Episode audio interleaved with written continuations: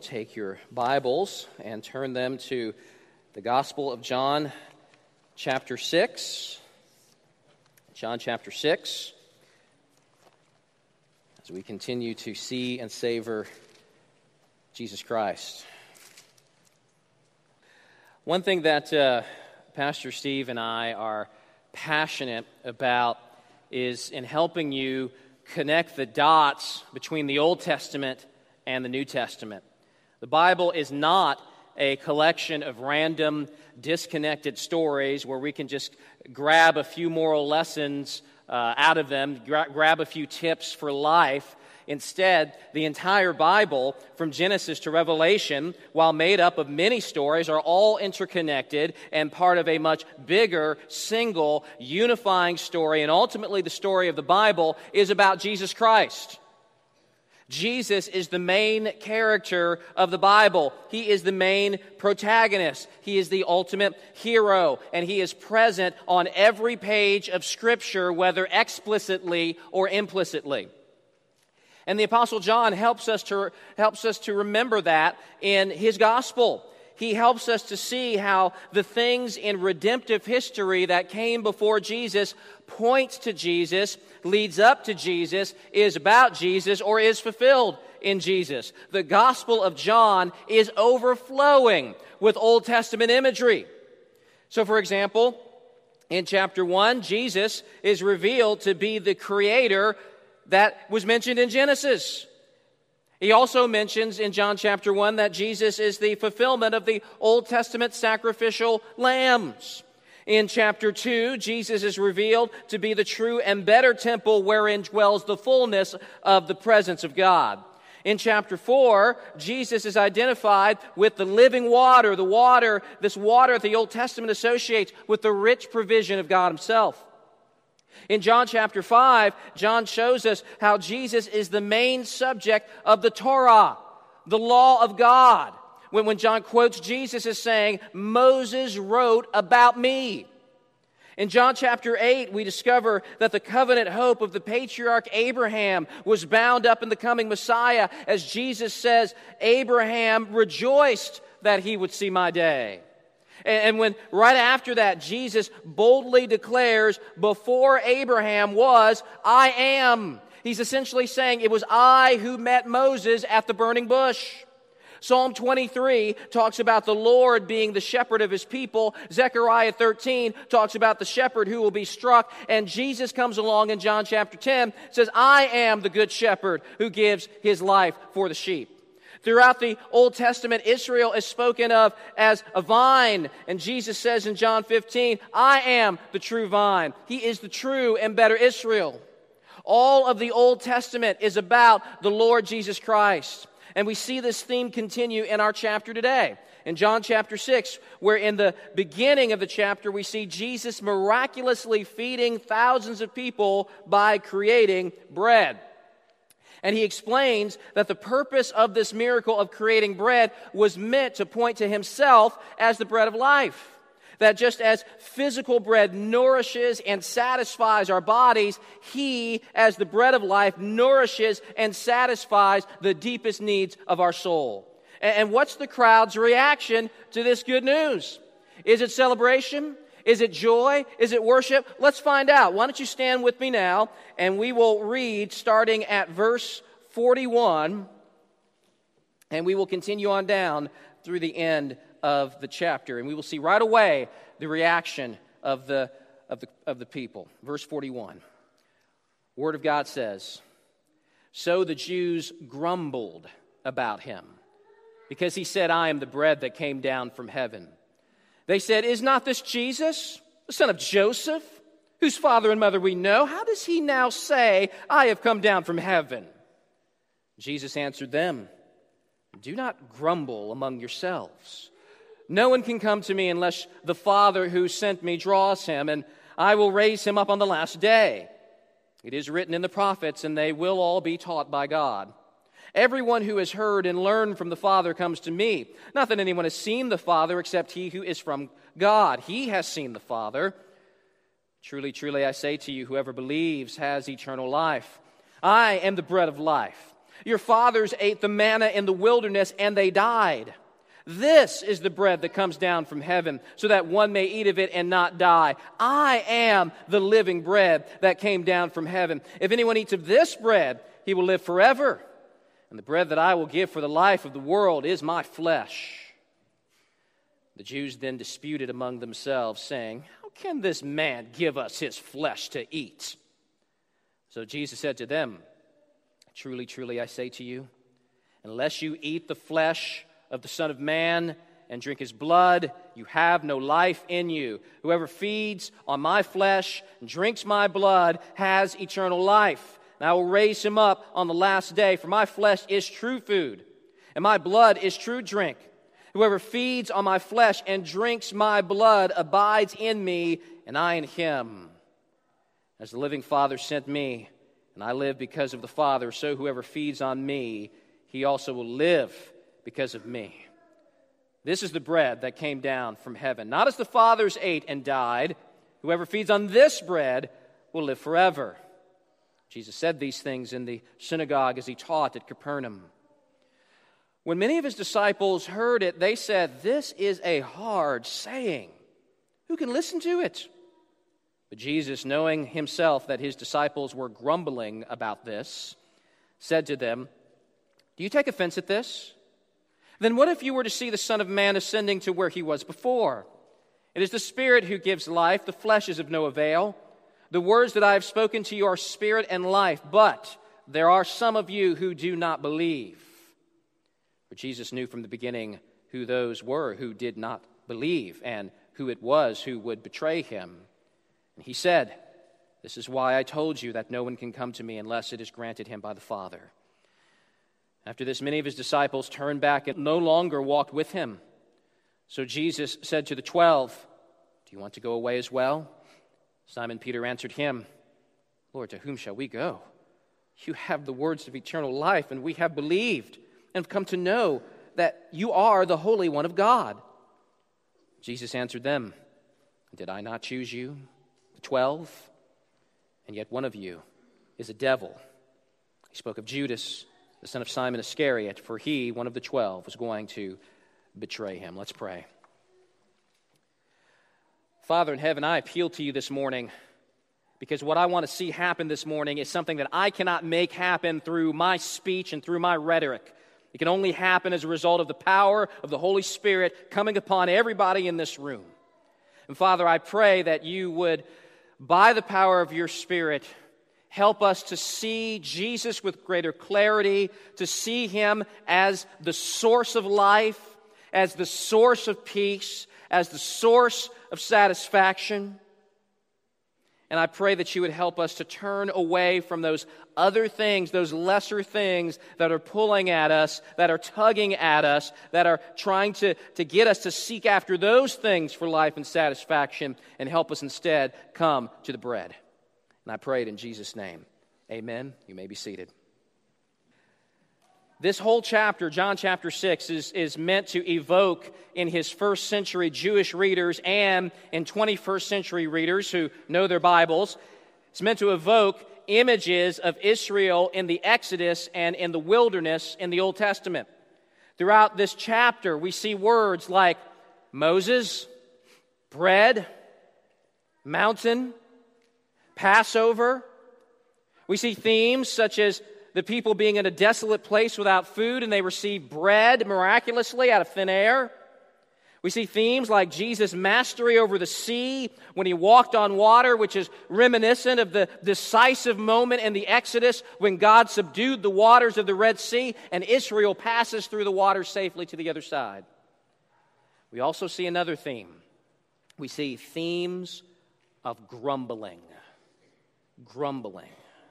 We see it in verses 41, 43, verse 61. Interesting choice of language from the Apostle John. In the Bible, grumbling is regularly associated with Old Testament Israel and their dissatisfaction and their mistrust of God's pr- protection and their rejection of God's provision. You ought to have that in mind when you read John chapter 6. Now, when Jesus multiplies the bread for the people, the crowds rightly connect this with the Old Testament provision of manna. They make a right connection, but a wrong application. Look at verse 31. Our fathers ate the manna in the wilderness, as it is written, He gave them bread from heaven to eat. Now, turn back with me uh, to Exodus chapter 16 for a look at exactly what they're talking about. Exodus chapter 16, very easy book to find. It's the second book of the Bible. Go all the way back to the beginning, there's Genesis. You go over one more and you get to Exodus. Exodus chapter 16. In essence, the, the people are saying to Jesus, okay, Jesus, you've got our attention, but for us to really believe in you, we need something more. If you are really the prophet that Moses predicted, then do what Moses did. Give us this bread always. So look at Exodus chapter 16, verse 2. And the whole congregation of the people of Israel did what? Grumbled. There's that word again. Grumbled against Moses and Aaron in the wilderness. And the people of Israel said to them, Would that we had died by the hand of the Lord in the land of Egypt when we sat by the meat pots and ate bread to the full. For you have brought us out into this wilderness to kill the whole assembly with hunger. And then the Lord said to Moses, Behold, I'm about to rain bread from heaven for you. So, why are the people grumbling? What's at the heart of their problem? They're worried about starvation in the wilderness. Despite the promises of God, and despite God's past faithfulness to the people. Hello, anybody remember the Red Sea? Despite all of that, they grumble and they become dissatisfied and they do not trust that God will provide them with everything that they need. So God graciously provides them with this bread, this manna to eat. But that's not the end of Israel's problem because their problem was never food. Instead, it was something deeper. Turn over now to Numbers 21. Numbers 21. So you just go over a couple more books Exodus, and then Leviticus, and then Numbers. And in Numbers 21, Israel is still in the wilderness, and they are now being fed by God regularly. They're getting this bread every single day. And look at verse 5. They're grumbling again. The people spoke against God and against Moses, Why have you brought us up out of Egypt to die in the wilderness? For there is no food and no water, and we loathe this worthless food. Hmm. Now, why are the people grumbling? Why are they grumbling now? What's at the heart of their problem here? They say that they're worried about starvation. But that doesn't make any sense because God now has been regularly supplying the people with manna. So if they're not really in danger of starvation, what's the problem? What's the real problem? The problem is not that God is not providing for them, the problem is that they don't like the provision. They don't receive the provision. They call the manna worthless food and they loathe it. They have appetites and cravings for other foods, and those cravings drive them to reject God, which brings me to my first reflection on this text is that our cravings can kill us. Our cravings can kill us. Keep your thumb or your finger, a piece of paper in Numbers. We'll be back there later, but right now you can go back to John chapter 6. And in verse 48, Jesus says, I am the bread of life. Your fathers ate the manna in the wilderness and they died. This is the bread that comes down from heaven, so that one may eat of it and not die. I can see him pointing to himself. This is the bread, me. The crowds want what their ancestors had. They are craving after physical bread, and Jesus is telling them that that may be what you want, but that's not what you need. That's not going to help you in the end. Your fathers had all the physical bread they wanted, and where are they now? Their, uh, their skeletons in the wilderness have long turned to dust, and they, like everybody else, are overcome by death. God and God's Word were not at the center of their universe, their stomachs were, their particular cravings were. And when anything other than God is at the center of your universe, you will die in your sins. These rebellious Israelites in the wilderness in the Old Testament and the crowds in John chapter 6 are afraid of something, but they are afraid of the wrong thing. Jesus is reminding the people that starvation is not the worst thing that can happen to you. That not getting a particular craving, a particular desire met, that's not the worst thing that can happen to you.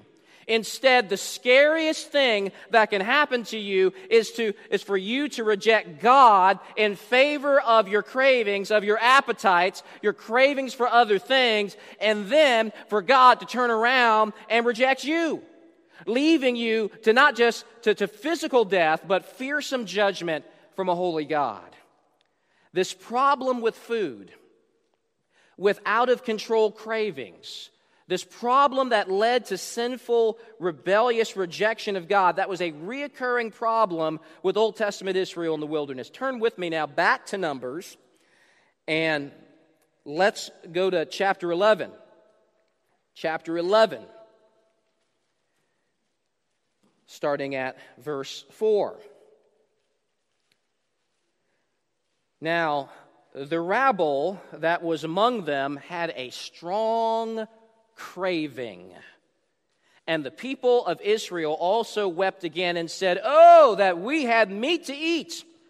We remember the fish we ate in Egypt. That cost nothing. The cucumbers, the melons, the leeks, the onions, the garlic.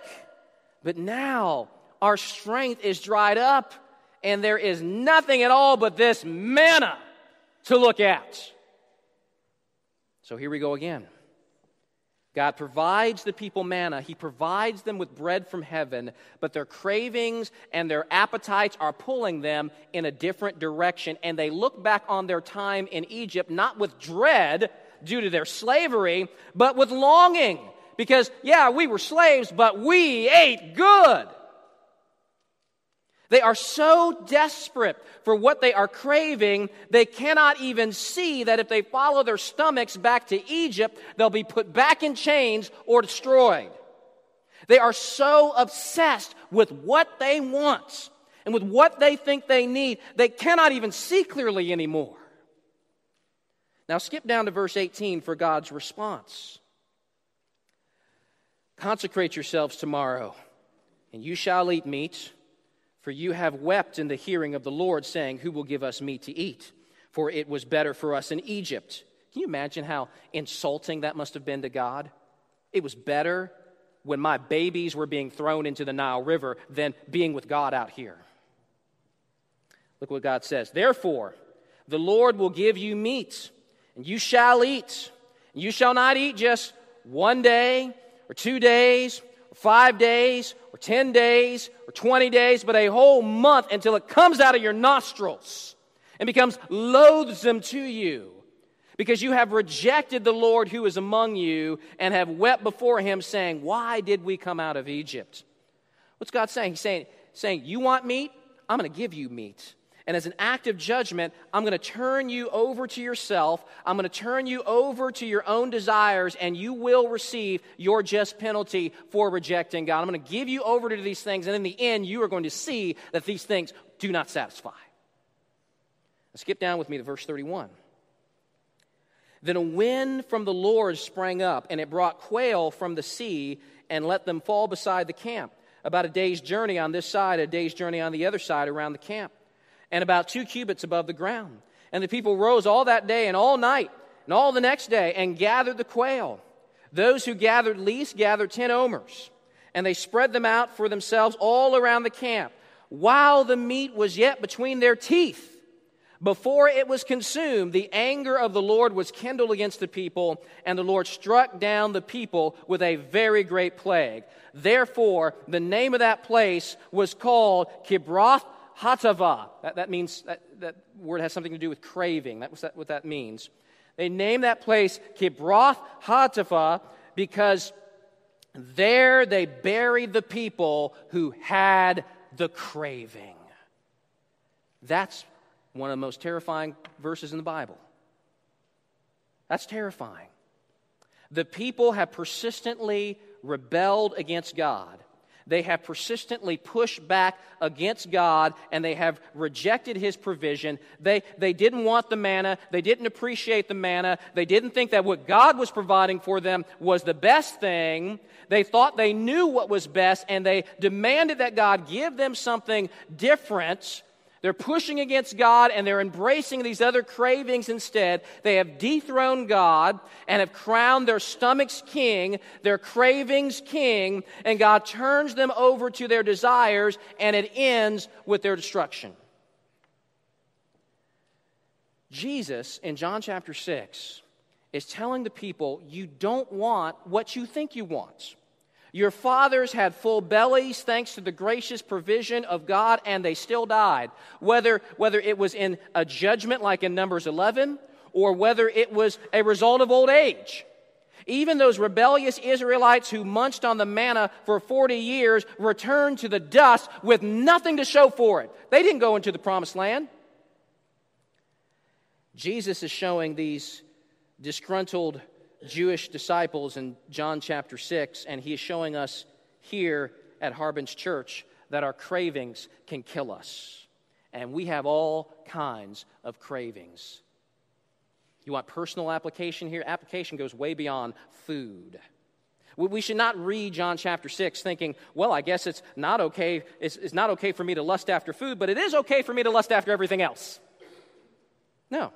Eh, ultimately, this is about any craving, any desire, any hunger that grows to the point where it becomes more important than the provision that God has given us in Jesus Christ.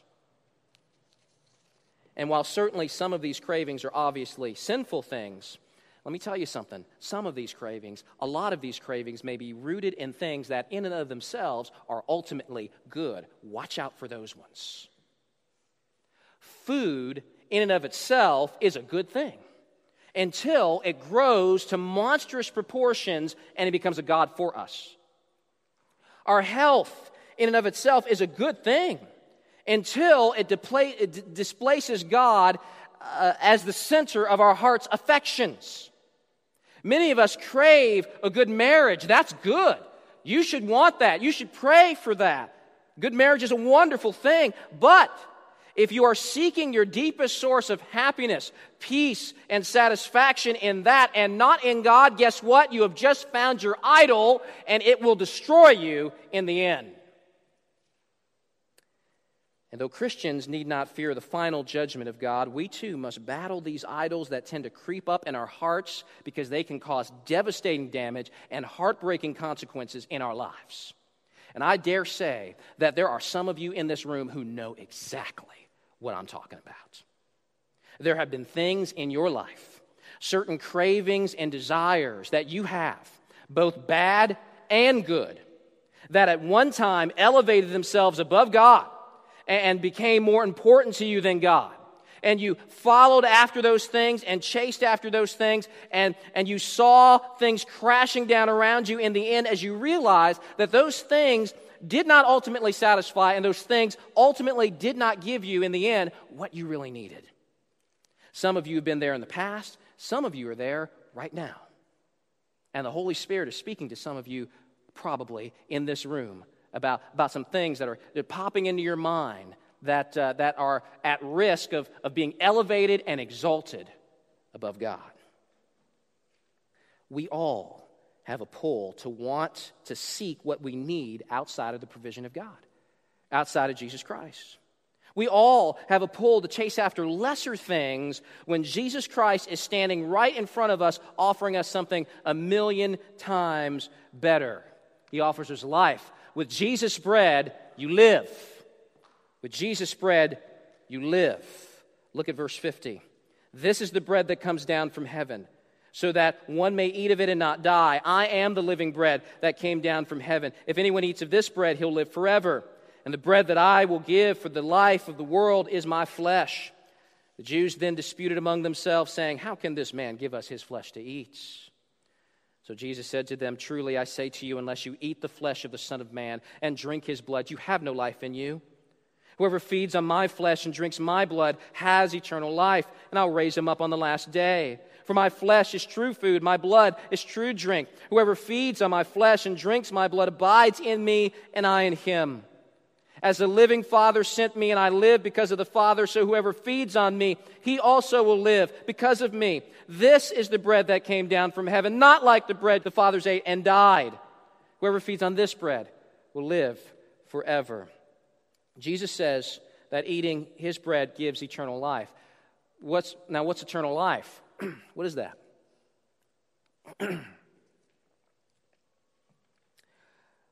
Jesus gives you the answer actually in John chapter 17, a few chapters over, where he says in verse 2 This is eternal life, that they know you, the only true God, and Jesus Christ, whom you have sent. So, knowing Jesus Christ is eternal life. Not, not just knowing facts about him. Satan knows facts about Jesus, he doesn't have eternal life. To know Jesus means to have a a relationship with Jesus, a, a union with Jesus. It means being satisfied in Jesus. It means enjoying Jesus. If God is, is truly the greatest and most supreme treasure we can have, then knowing God means uh, knowing and enjoying and experiencing what is greatest and what is best. Eternal life is not just something that you get when you die, it's not simply heaven, it's something that can be received and experienced and enjoyed now. And Jesus is revealing to these hungry people that the manna that satisfied and sustained Israel on a physical level in the Old Testament for 40 years was a shadow of something better, of a bread that can satisfy and sustain not the mere bodies, but the souls of God's people, and not merely for 40 years, but for 400 trillion years and beyond into eternity forever. Jesus is the true and better bread. Jesus says, The bread that I will give for the life of the world is my flesh. Now, now what does that mean? How, how do you eat Jesus' flesh and drink Jesus' blood to receive the nourishing, refreshing, satisfying life that your soul desperately needs. And I think Jesus gives us a, a, clear answer that, interestingly enough, once again takes us back to the Old Testament, takes us back to Israel's experience in the wilderness. You can turn with me, if you want, to John chapter 3. And this is Jesus' conversation with Nicodemus. And he says something very, very interesting. Uh, in John chapter 3, verse 13, he says, No one has ascended into heaven except he who descended from heaven, the Son of Man.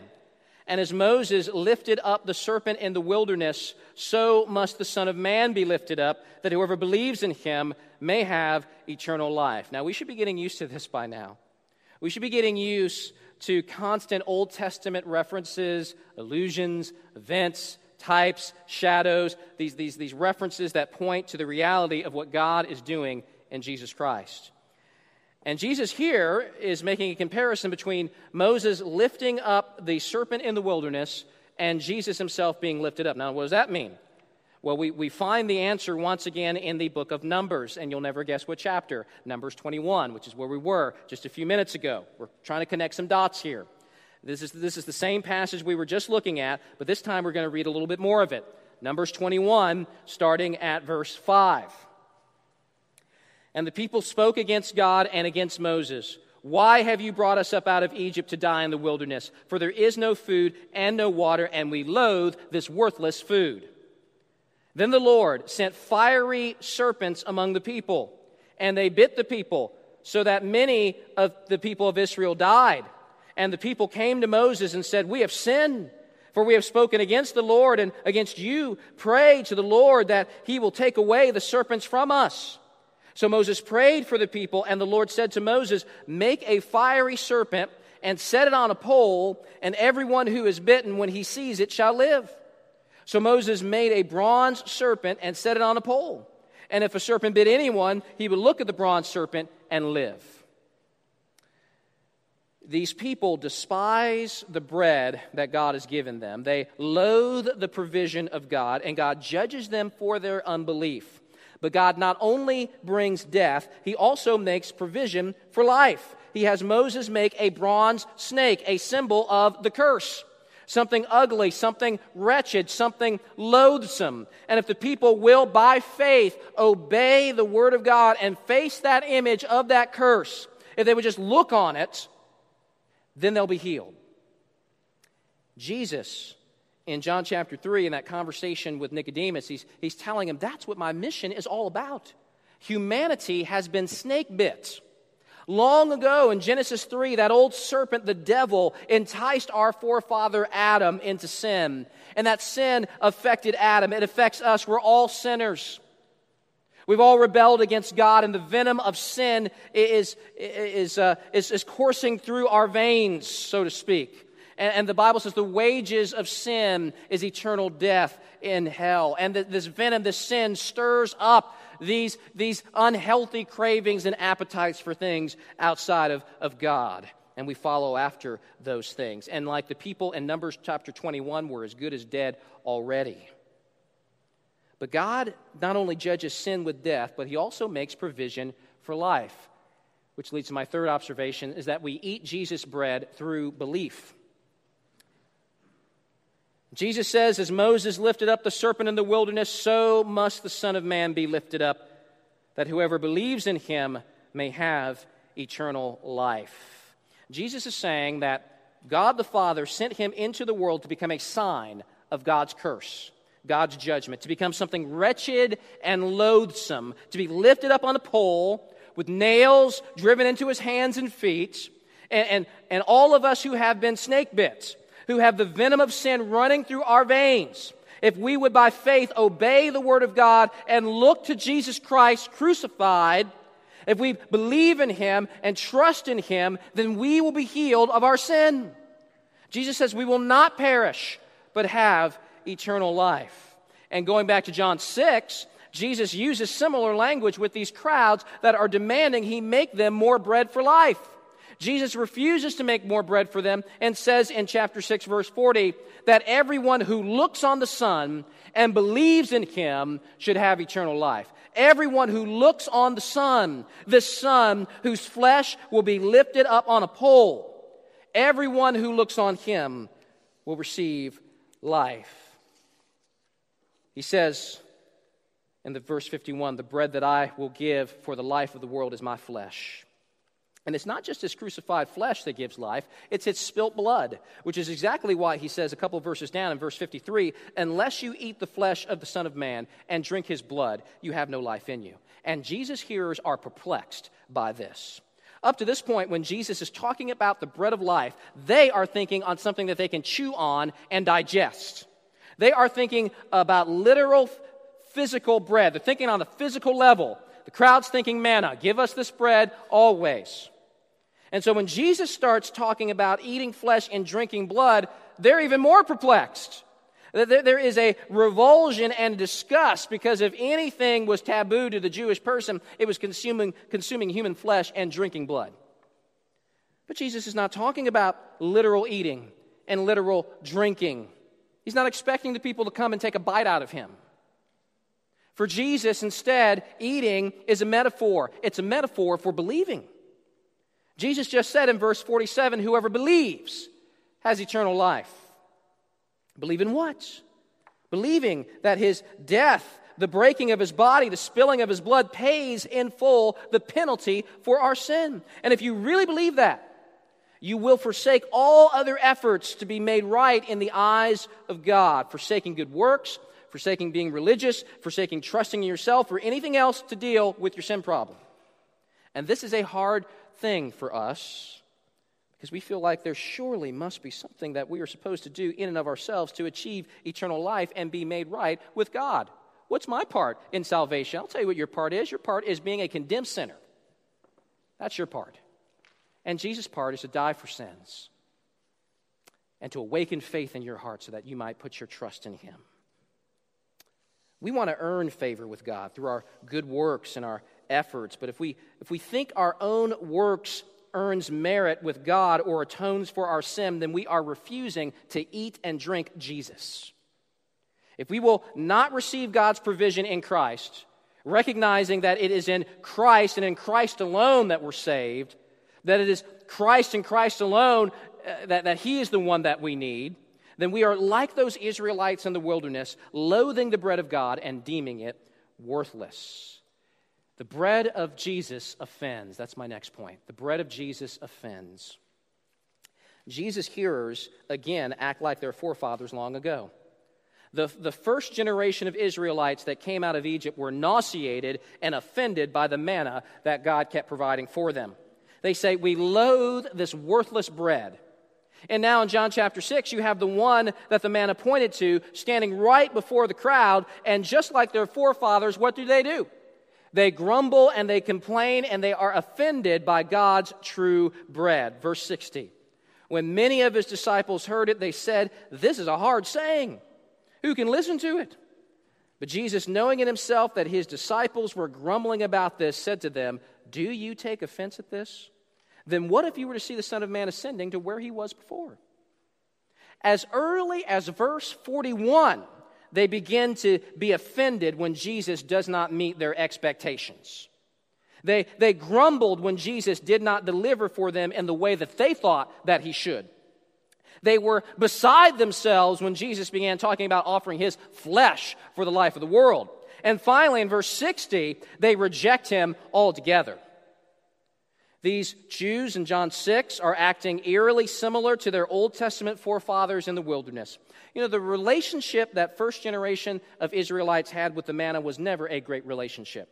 Even in the very beginning, when God first saves the people from hunger and miraculously provides them with bread, their first reaction is not an explosion of worship and joy and thanksgiving to God.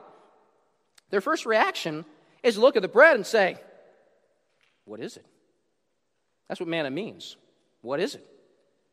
And, in time, their reaction descends into outright blasphemy later on when they say, We despise this loathsome and worthless bread. Same thing happens in John chapter 6. Jesus reveals himself as bread from heaven, and the immediate reaction is grumbling. And they say, in essence, in verse 30, 41, What is this? Uh, who does he think he is? We know his family. We, we grew up with him. How can he claim these things? What, what is it? And that reaction continues to descend from grumbling into outright rejection as they loathe the bread of life. Jesus hears their grumbling hearts and says, Do you take offense at this? And, and to the ears of many today, the claims of Jesus are totally ridiculous and outrageous claims. If I came up here one morning and I told you that I came down from heaven and said, Your life needs to revolve around Deemer Webb, that you need me more than you need breakfast or lunch or dinner. That you need Deemer Webb more than healing. That you need Deemer Webb more than money or a happy marriage or anything else. As long as you've got Deemer in your life, you can lose all those other things and you'll be great. Some of you are smiling because you know it's ridiculous. You'd be offended. And you should be offended if I said that because it's a lie, not to mention the fact that you should fire me and not let me be your pastor anymore if I start talking like that. But here comes Jesus. And, and Jesus is not like any other man. Deemer Webb can't satisfy your deepest needs and give you spiritual life, but a God man can. And that's who Jesus is. Nothing else could truly satisfy man or give man life, so God came down himself to do what no one and nothing else could do. You receive him, you live. You reject him and loathe him, you go after other food instead of him, you die. Period. And this is perhaps one of the most offensive things you can say in a, in a country today whose God is tolerance and their bellies, their cravings for other things. God's message to man will always be offensive. The cross is offensive because we can't believe God would use something as strange and foolish looking as a crucified and bloodied Savior to rescue the world. And Jesus offering himself as bread is offensive because we can't believe God would say that the things we think we need aren't as important as having a relationship with Jesus. How dare Jesus say that? Doesn't he know what I'm going through? Doesn't he know what I want, what I need? People aren't naturally interested in this bread. People are naturally interested in television. They're interested in eating delicious meals. They're interested in drugs. They're interested in money. They're interested in keeping their kids safe. They're interested in iPhones. They're interested in politics. they're interested in a Jesus who can help them get all the things that they want and think they need. We are a people who are craving things that are bad, and we are a people who are craving things that are good. But none of the things we are craving will truly give us the satisfaction and the life that we need. And all of these things become sin when they become greater to us than Jesus himself. If he is not at the center of our affections, and if those other things are becoming bread to us in place of Jesus, we have sinned. And so finally, the table is set before you. You can eat or you can walk away. There are only two ways to live. Verse 66 After this, many of his disciples turned back and no longer walked with him. That's, that's maybe one of the saddest verses uh, in the life of Christ. Many of his disciples turned back and no longer walked with him. You got to remember how this chapter began, folks. It began with people being 20, 20,000 people being excited about Jesus, enthusiastic about Jesus, and wanting to crown Jesus king. That's how it began. And now it ends with just about everybody taking a hike. Why? Because Jesus didn't give them what they wanted. They wanted something more than Him. They were using Him as a means to an end, not an end. It's interesting that these people in verse 66 are called disciples. They were following Jesus, they were learning from Him. They identified themselves with Jesus for a time. But when Jesus didn't deliver the way that they thought He should, they abandoned him.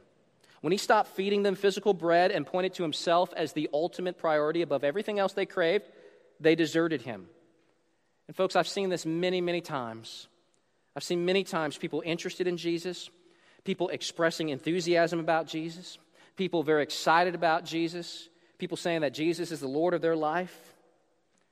And they're very, they're very thrilled about Jesus when things are going well. These disciples in John 6 started out that way. But eating and drinking Jesus, consuming Jesus in a way that brings life, isn't just about an interest in Jesus. It isn't a casual thing. When Jesus says, I am to be bread for you, he's saying everything is to revolve around me. I am your life. I'm ultimately what you need. As bread satisfies your body, I ultimately am to be your source for life and satisfaction. Acquiring your next meal, or anything else for that matter, is no longer to be your highest priority. I am to stand in your life as superior to all other things. Jesus elsewhere says, Unless you forsake all other things, you can't be my disciple. And, now, and, and, and from now on, it's all about eating and drinking Jesus. Eating and drinking Jesus. For the next 30, 40, 50, 60 years, 70 years, however long God gives you on this earth. And that message is threatening and offensive to any of us who are banking our hopes for life and peace and satisfaction on other things. And the reaction of most people today is the same reaction we see in John chapter 6. They say it's a harsh saying. This, this offends us. And they turn around and walk away. We've got so many people who think that, who think that they're interested in Jesus. And when you tell them what Jesus is really all about, they're out of there. They switch religions. Or they shape Jesus into their own image. Idolatry, once again. It's a harsh saying. And they walk away and they miss out on the most amazing treasure and source of satisfaction they could ever have had. They miss out on life itself. But you know what? We also see in this passage the right response. Verse 66 Jesus said to the twelve, Do you want to go away as well? Simon Peter answered him, Lord, to whom shall we go? You have the words of eternal life. And we have believed and have come to know that you are the Holy One of God. Peter sees himself as a starving man. And he recognizes that even if Jesus gives him free meals every day for the rest of his life, and in the end, that, that was all that he got, it would mean nothing. And he would not have what he ultimately needs. He sees himself as a starving man, and standing before him is a banquet of life a banquet of life giving food. He says, You have the words of eternal life. Peter recognizes that life is found in believing and embracing the words of Jesus. He comes to recognize what Israel in the wilderness, that first generation, never recognized that man shall not live by bread alone, but by every word that comes from the mouth of God, by the word of God. And who does John tell us the word is? Jesus. Some of you in this room don't know Jesus Christ. Maybe you've had an interest, a casual interest in him. Maybe you can identify with the, the fickle disciples in John chapter 6. And maybe you're beginning to recognize that you have been actually more interested in using Jesus to help you get what you want than in Jesus himself. And if that's you this morning, I invite you to turn away from chasing after other things, both good and bad. Turn away from the cravings that can kill you. And I want to invite you instead to turn to Jesus Christ, crucified and resurrected for the sins of the world, including your sin of idol worship. That the cravings and the hunger you have exist to drive you to the only one that can ultimately satisfy your deepest desires. Jesus is saying to you this morning what he said in verse 35 I am the bread of life. Whoever comes to me shall not hunger, and whoever believes in me shall never thirst. I invite you to put all your hope and all your trust in flesh that was pierced, in blood that was spilled. And I invite you to forsake all lesser things and pursue Christ with your whole life placing him at the center of your universe. Taste and see that the Lord is good. Some of you in this room, many of you in this room, do know Jesus, and you're Christians already. And yet you recognize that you still battle against that inner pull to hope in other things besides Jesus for life and joy and satisfaction. You are still battling unbelief. And you recognize that sometimes you still fall into those sins. And I confess before you this morning my own sinful tendencies and struggles here. You're not alone in this. I'm right in the trenches with you, fighting that fight. And sometimes it is hard. And if you're like me this morning, I invite you to remember where life and hope is found. I, I invite you to join me in turning away from the, the rotten and decaying foods of dead religious works, of sinful pleasures, of even those, those good things that we have elevated to a, to a status that is inappropriate and instead dine on broken flesh, consume poured out blood, trusting and believing once again that our, that our hope in life is found in Christ and Christ alone. Not, not just our, our hope for heaven, yes, that too, but our hope for life and the abundant life that Jesus promises to his people now. The table is set, and it's your move. Let's pray. Father, I pray that you would help us to come to the table, to come to Christ. Forgive us of our sin of idolatry. Oh God, how many times, how many times have we put other things ahead of you? How many times have, have, we, have we followed after those cravings that are, that are leading us in another direction? Oh God, we still, we still battle with idol worship, even on this side of salvation for those of us who are believers. Forgive us for that, Lord. And uh, as, as Pastor Steve was talking about earlier, uh, God, we need your help to increase the taste and our spiritual taste buds for you. We are still being weaned off of the junk food of the world. In our whole life, on this side of life, on this, on this side of eternity, our whole life is, is, is, a, is a process of weaning a process of, of you cultivating the right appetites in our hearts. And Father, would you continue that process and would you maybe speed it up a little bit so we can hunger and thirst for you even more and turn to you and be satisfied? Help us with that, Father. And, and I pray for those this morning who have never, ever received you as Lord and Savior, that this would be the day that they would come to you, that they would taste for the very first time, that they would taste and see that the Lord is good.